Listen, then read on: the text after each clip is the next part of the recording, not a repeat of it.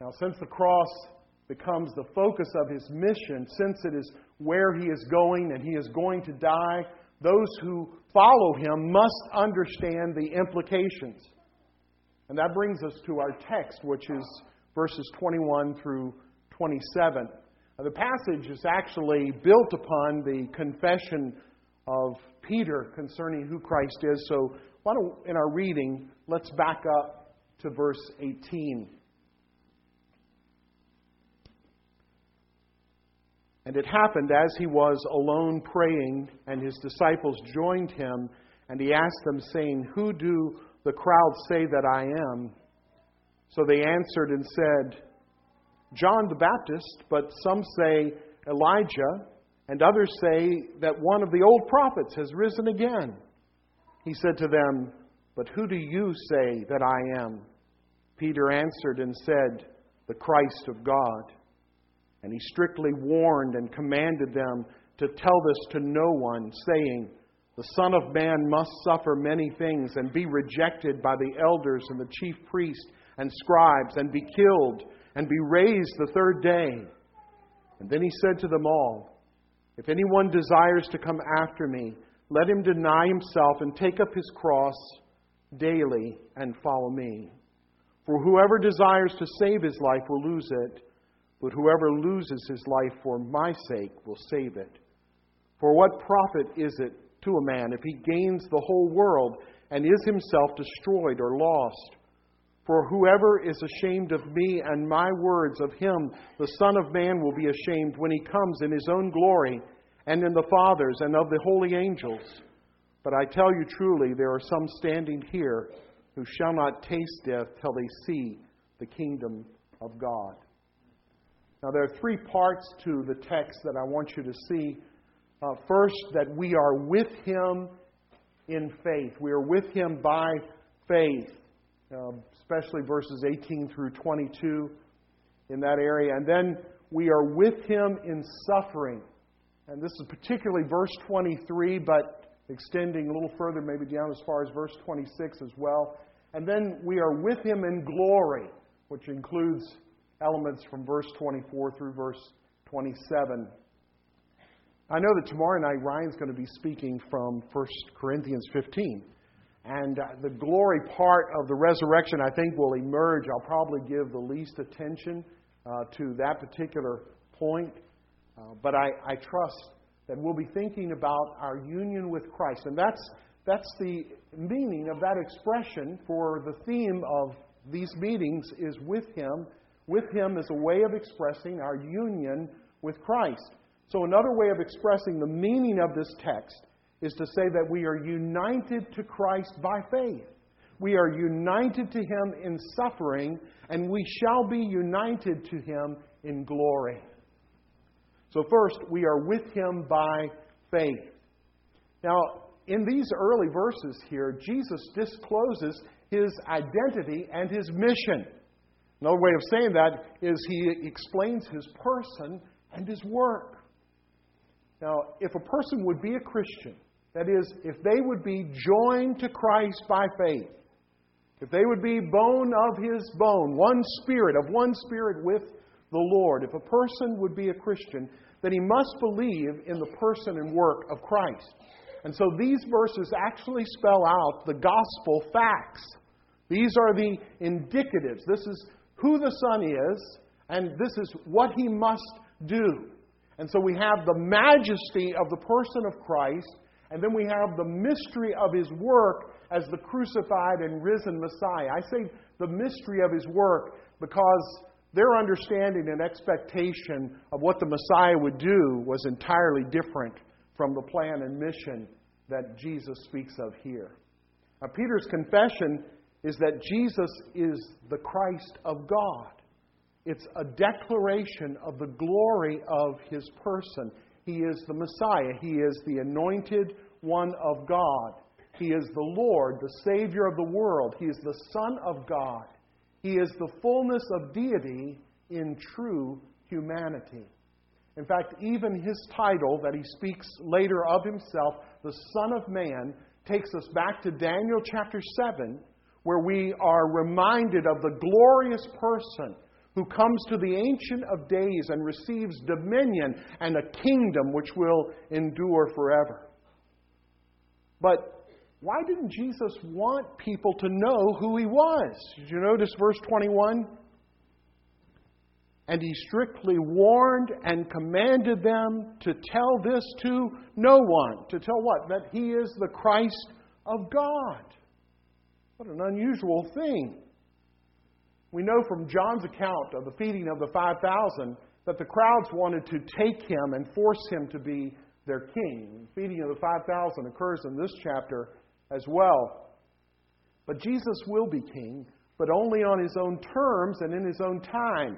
He does not need a crowd driven by their appetites and their curiosity to establish his authority.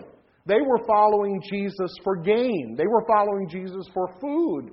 They were following him for conquest and for power and for glory. Now, since Jesus' self disclosure in this chapter identifies himself to his, as the Messiah to his disciples, it would seem like the apostles would come up with the idea to mount a campaign to let everybody know, to get the masses involved, to use the media as to who Jesus is, and all those old guys that are trying to resist the truth of who Jesus is will just overcome them by the sheer popularity of Jesus and the power of the press and uh, the spread of his empire in that way. But Jesus absolutely forbids this. The popular opinions of his identity were actually blasphemous. The idea that he was John the Baptist raised from the dead, that's a far cry from being the Son of God. And that he was one of the old prophets, or, you know, that he was Elijah. Or, those things, these were all wrong and even sinful speculations about who Jesus is. They certainly didn't, were not rooted in the scriptures as to what and who Jesus is and what he had said, what he had done, and the messianic implications of his message. You know, a little later we have the transfiguration in this chapter, and the transfiguration is really a mirror of this conversation as well because here you have uh, Moses and Elijah, two of the prophets from the Old Testament, and they are talking with Jesus about who he is, his person, and his work. And when the confused disciples want to build, you know, a, a, a little tabernacle for each of them, then a cloud comes over and a voice comes from the Father who says, This is my beloved Son, hear him. And so the, the dignity, the majesty of the person of Christ is, is brought strongly forward in this text. Uh, the, the campaign of spreading the news and trying to gain support uh, to try and make him king by force, it might bring in some kind of a kingdom, but it wouldn't be the nature of the kingdom of Christ. There would be enthusiastic followers, but probably not regenerate or saved people. We certainly have enough of that these days. When a person puts their faith in Christ, when they trust in Him alone for salvation, they have to understand who Jesus is. When you trust in Jesus, you know, when you talk about who Jesus is, you cannot take for granted that people know. You realize that for a lot of people in, in this county, they think that Jesus Christ is a swear word and they actually don't know anything else about him. And if you go talking to them, you know, with cliches like Jesus is the answer or those kinds of things, you, you are not giving them the clear gospel. The gospel is the person and work of Christ. You need to tell them who Jesus is. And so, when a person trusts in Christ, they have to know who he is. He is not some political demigod who will help the masses of Israel to get what they want, namely political freedom, global preeminence, earthly power. Those popular conceptions of Jesus' identity were not based on the Bible. Only faith can see Jesus for who he is. You remember John's words, and we beheld his glory. That is, they were looking at Jesus with the eye of faith. We beheld his glory as the glory of the only begotten of the Father, full of grace and truth. We saw him for who he was because the eyes of our, our hearts had been opened by the Spirit of God. We saw him for who he is by faith. Faith has to embrace the person of Christ. So Jesus warns them not to give away his identity because they won't understand his mission.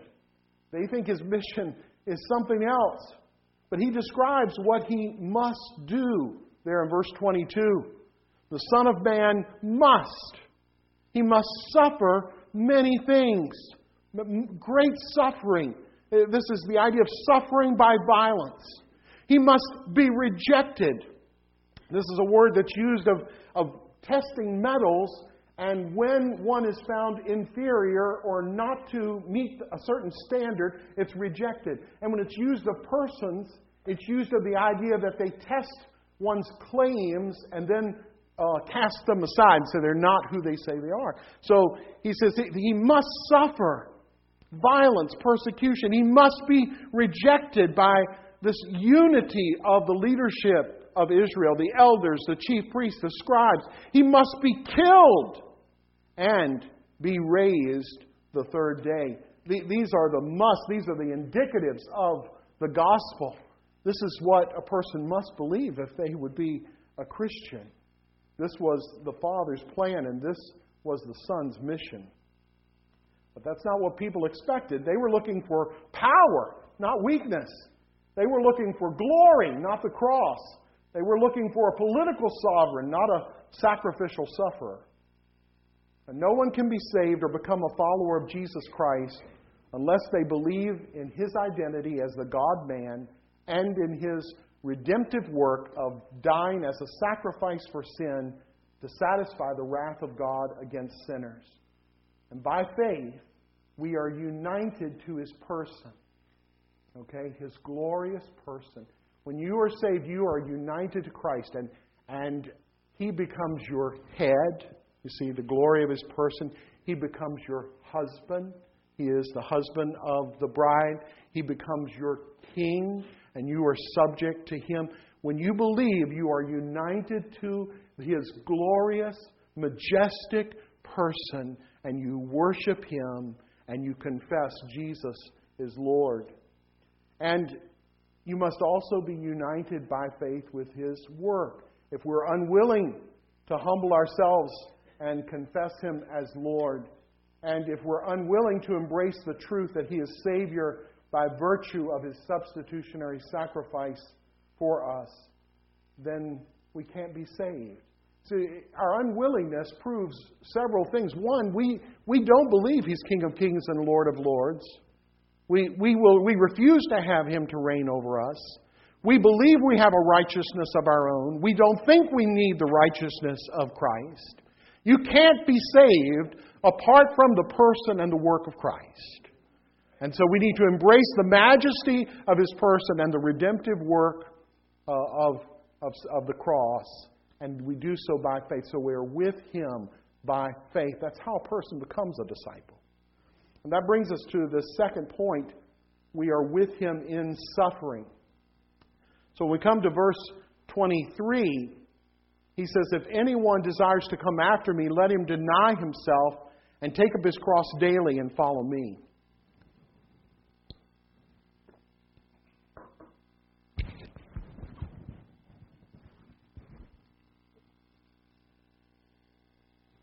This passage provides a warning to anyone who considers following him, but they're unwilling to count the cost. In fact, there's a series of people who come up with excuses down toward the end of the chapter, verse 57 and following. read those later. See, not everyone who comes and says, I want to follow Christ, is actually going to be a follower of Christ. There has to be more than desire. This passage stands as a warning. His disciples must share in his rejection and must be willing to endure the same violence and shame that he experienced from the world. It is impossible to avoid the cross and still be his disciple. It is impossible to avoid the cross and still be his disciple. By faith, all disciples must identify with their Lord in his cross before they receive the crown.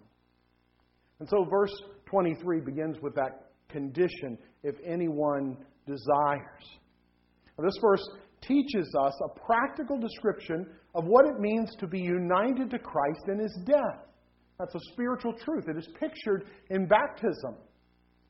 When we are placed into the water, it illustrates that we believe that Jesus died and was buried, and we are trusting in his death as a, as a substitute for our sin, as a sacrifice for our sin, a payment for our sin. We are trusting in his death to save us.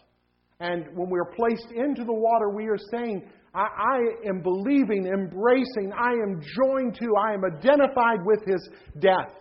And, and in his death, I am dying. My, I am crucified with him. And when we are raised out of the water in baptism, it illustrates that we believe that he rose from the dead. And we believe that his life is now our life, that he lives in us, that we receive from him spiritual life, eternal life, the very life of God in the soul of man. But this is not just positional truth. This is practical truth. And so Paul says in Galatians 2:20, I am crucified with Christ. Nevertheless I live, yet not I, but Christ lives in me. And the life that I now live in the flesh, I live by the faith of the Son of God who loved me and gave himself for me. So discipleship is actually the display, the practical display of the death and resurrection of Christ in my life. Now, let me say that again. Discipleship, following Christ, is the practical display of the death and resurrection of Christ in my daily life. I am with him in his sufferings and in his resurrection. I'm not trying to take Ryan's message there, but I'll try to concentrate on the first part of that. Every day, every day, a believer is given many opportunities to deny himself, to open his hand to receive the nail of Calvary, to give up his rights, to seek the interest of Christ rather than his own interest. And in these experiences, the believer puts on display the death of Christ in self denial and cross bearing. And he demonstrates the life of Christ through love and holiness and patience and godliness. I suppose that everyone here realizes that the tabernacle in the wilderness, you can read about it, Exodus 25 through Exodus 40, its construction and, and so forth. Uh, it is a picture of Jesus Christ. The tabernacle is a type of Jesus Christ. In Exodus 40, Moses raised up the tabernacle for the first time, put it all together. And when he did, the Shekinah glory of God came down over the Holy of Holies at the very center of the tabernacle. And there you have it. That is Emmanuel, God with us. The initial raising up of the tabernacle is a picture of the incarnation, God dwelling with man. And so the Apostle John says in chapter 1 of his Gospel, the Word became flesh and tabernacled with us. Well, as the Israelites traveled through the wilderness, the tabernacle would be taken down. When it was taken down, the Shekinah glory would go up. It would go over the Ark of the Covenant, which would lead the people of Israel in their journeys. And then the tabernacle would be uh, rebuilt. It would be raised up again when the people encamped and the glory of God would once more settle over the Holy of Holies. And so, in the journeys of Israel, we see again and again the tabernacle coming down and then being raised up, being taken down and then being raised up, taken down and raised up over and over again as they go through the wilderness. Well, beloved, that's a picture of the cross and resurrection of Christ.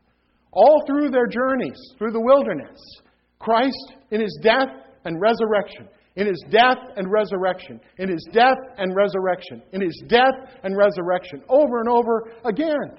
A continual type and picture of Christ. Now, likewise, you, as a disciple of Jesus Christ, joined and united to Christ in his death and resurrection, every day as you travel through the wilderness of this world, you have the opportunity to put the gospel of Jesus Christ on display. Daily, you put to death the flesh. You take up the cross. You lose your life. You deny yourself. That is nothing other than the display of your union with Christ in his sufferings and in his death. And also, and equally, by bearing the fruit of the Spirit love, joy, peace, long suffering, kindness, goodness, faithfulness, gentleness, self control, by holiness of life and godliness, you put on display your union with Christ in his resurrection. And so, in your life, as you die to self in experiences, and as you show forth the glory of Christ, the life of Christ by holiness of life, as you turn from temptation and you, you live a holy life, as you turn from impatience and unkindness and live a life of love, you are showing forth over and over again the death and resurrection of Christ. You're dying to the flesh, dying to who you are, dying to your rights, and being alive to God. It is a display of the gospel. You can say with Paul, It is no longer I who live, but Christ lives in me. I have prayed to the Lord to help us to understand this tonight. We are practically and experientially united with Christ in his sufferings and in his death. This is the path of the disciple of Christ. To refuse the way of the cross in order to save ourselves from suffering means we lose the very life that we're trying to save. Now, practically speaking, let's suppose you're having a conversation with someone at work or with uh, someone in your family and a disagreement emerges. I know that probably doesn't happen very often to anyone you begin to experience that rush of adrenaline that's preparing you for this argument or perhaps an all out fight. And at that very moment, as a disciple of Christ, as a participant in the sufferings of Christ, you have the opportunity by the grace of your union with Christ. Let me emphasize that. By the grace of your union with Christ. You know, Carlton told us last night that Jesus lived a supernatural life, and he did so in dependence upon the Spirit of God. And Ryan told us also that all those things that, Carlton had emphasized were a supernatural thing that could be true in our lives as well by the power of the Holy Spirit. And so it is by, listen, by the grace of your union with Christ. As his disciple, as one united to him, you have the opportunity to prove, to, excuse me, to stop fighting, to stop trying to prove you are right, to offer a soft answer, to become a peacemaker by love and patience. You have the power not to raise your voice because you are united with Christ in his death. And just as he came as a lamb to the slaughter just as he did not open his mouth. You have the power not to answer and not to threaten just as he did. And you have the power of patience and a soft answer because you've been united with Christ in his life and resurrection. We, we've got to learn to think in terms of being united with his death and resurrection so that we are aware that this is a time to die to the things that I am considering, doing, saying, acting. This is a time to die. This is a time to deny myself, a time to put, to take up my cross. This is a time to be alive to God and to show the life of Christ. And you can, not in your own strength, but by the grace that is given you through the Spirit through your union with Christ. And incidentally, it is our union with Christ is a spiritual union. By virtue of the Holy Spirit, we are united to Him in His death and resurrection. So we have to learn to think in terms of our union with Christ. This is so important. This is the key to your sanctification. It's the key to my sanctification. I'm preaching to me too. Now, this opportunity to put your union with Christ, eh, with Christ's death on display, comes to you day after day. And you notice verse 23, it says, Take up his cross daily. It's, a, it's an idiom that we could translate literally day by day. Uh, taking up one's cross day by day means a daily sacrifice. A daily sacrifice. Does that remind you of anything? In the Old Testament tabernacle and temple, the priest would offer sacrifices daily. They had the morning sacrifice and the evening sacrifice, and those happened every day. Well, likewise, listen, you, you are the temple of God. And, and your life is a life offered to Him in worship. And every day, every morning, every evening, day after day, you are to lay yourself down in, in, sacrifice to Him, to give yourself as a reasonable sacrifice to Him, a reasonable service to Him, a living sacrifice. Romans 12:1. The taking up the, of the cross implies dying to self and sin, giving up one's rights, laying down one's life for others. The taking up the cro- of the cross by a disciple of Jesus Christ is not a one time event, but it is a daily sacrifice. I've read that the Romans forced a condemned man to carry his cross.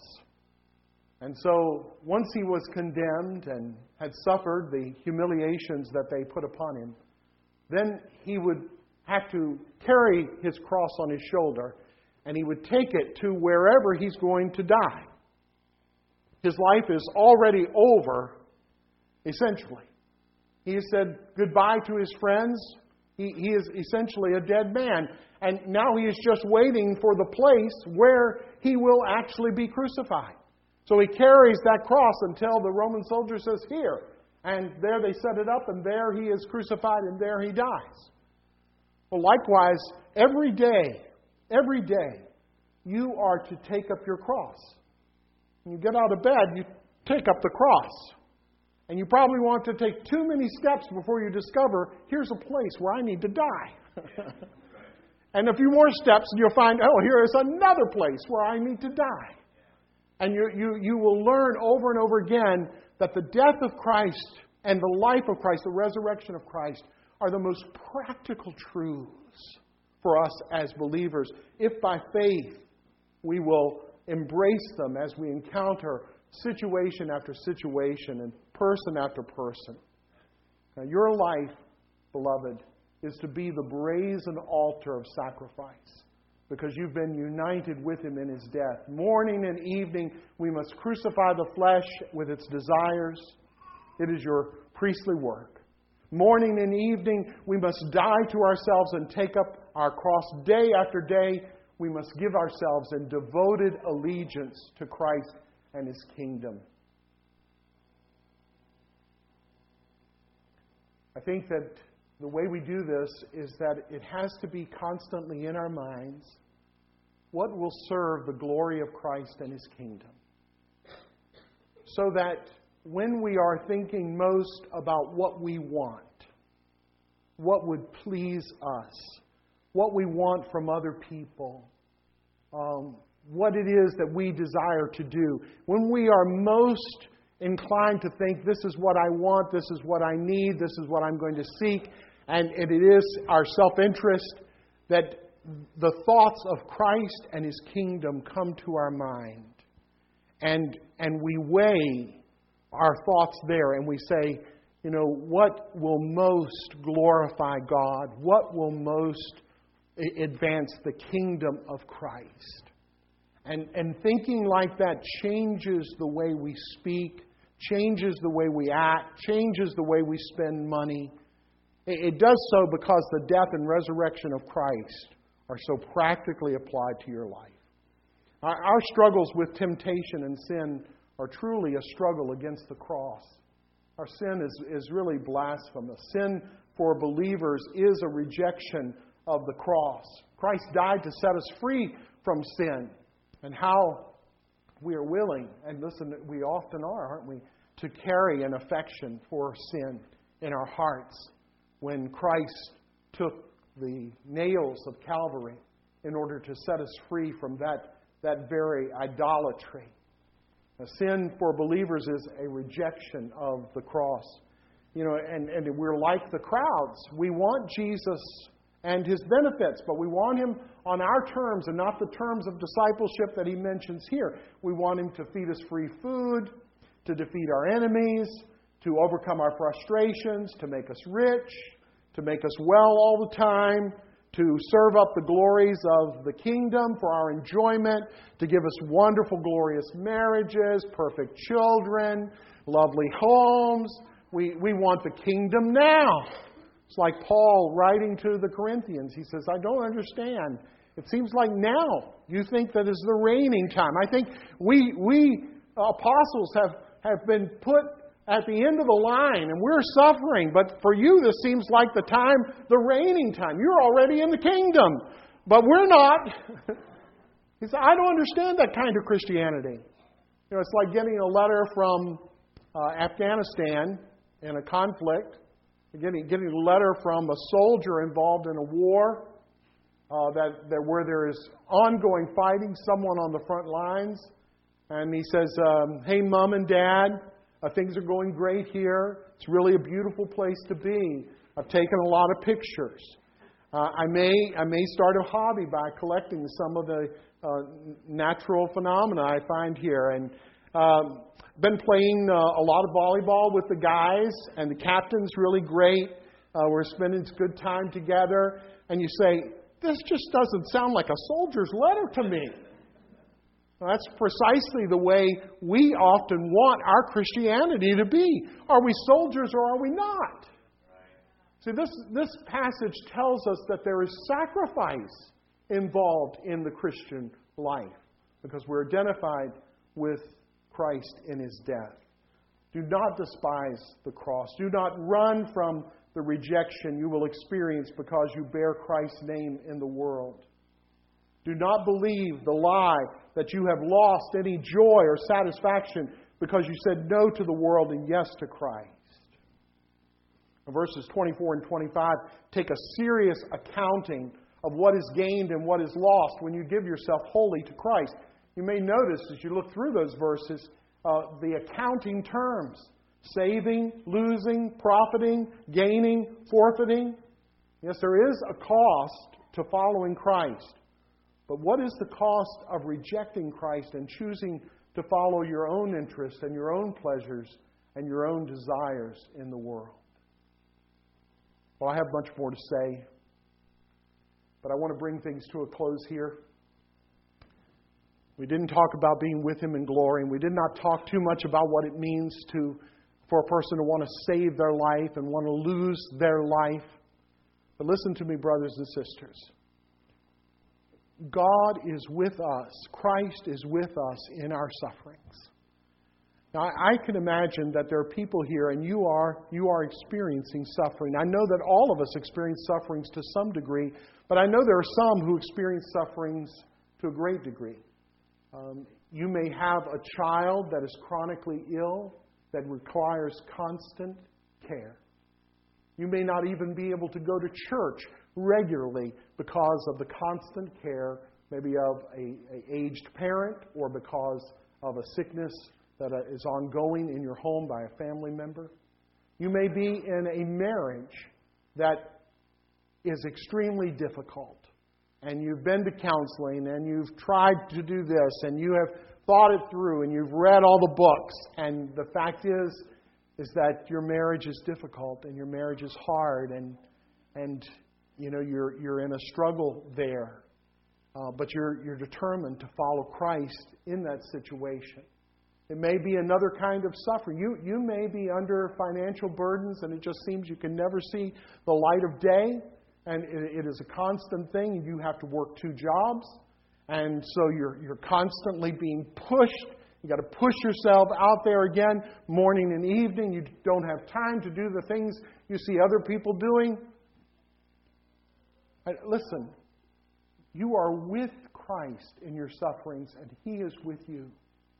And even though these sufferings may be difficult, they are the opportunity for you to show forth the life of Christ to die, to die, to give up your rights, and to glorify God in that situation.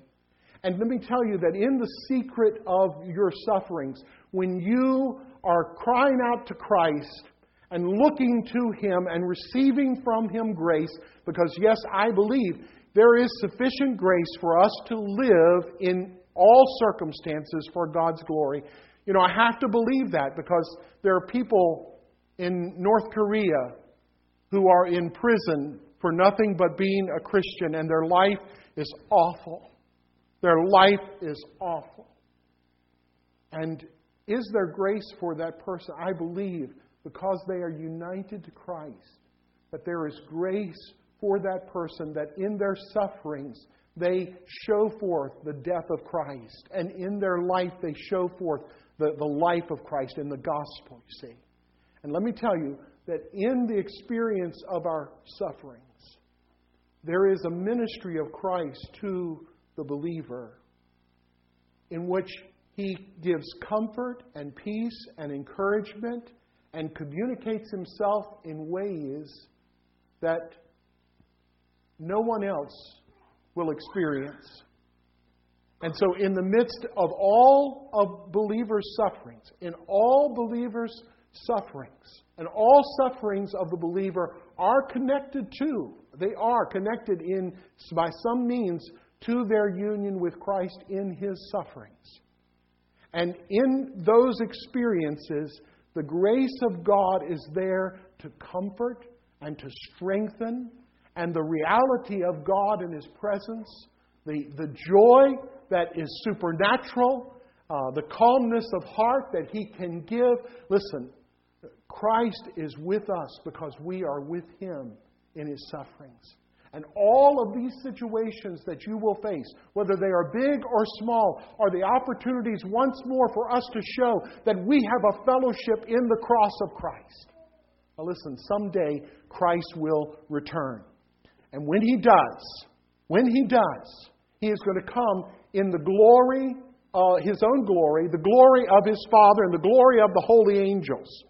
When he comes on that day, listen, Listen, all of the world's lies about how wonderful sin is and the treasures and pleasures of this world are, how wonderful those things are, all of those lies are going to dissipate like tissue burning up.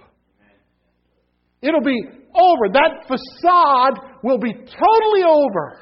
And all of a sudden, those who have suffered for Christ, those have, who have endured, who have participated in his sufferings have persevered in order to show forth their union with Christ in his death and his resurrection. They will be rewarded the worth and the value of their life of following Christ instead of following this world, instead of denying Him or being ashamed of Him.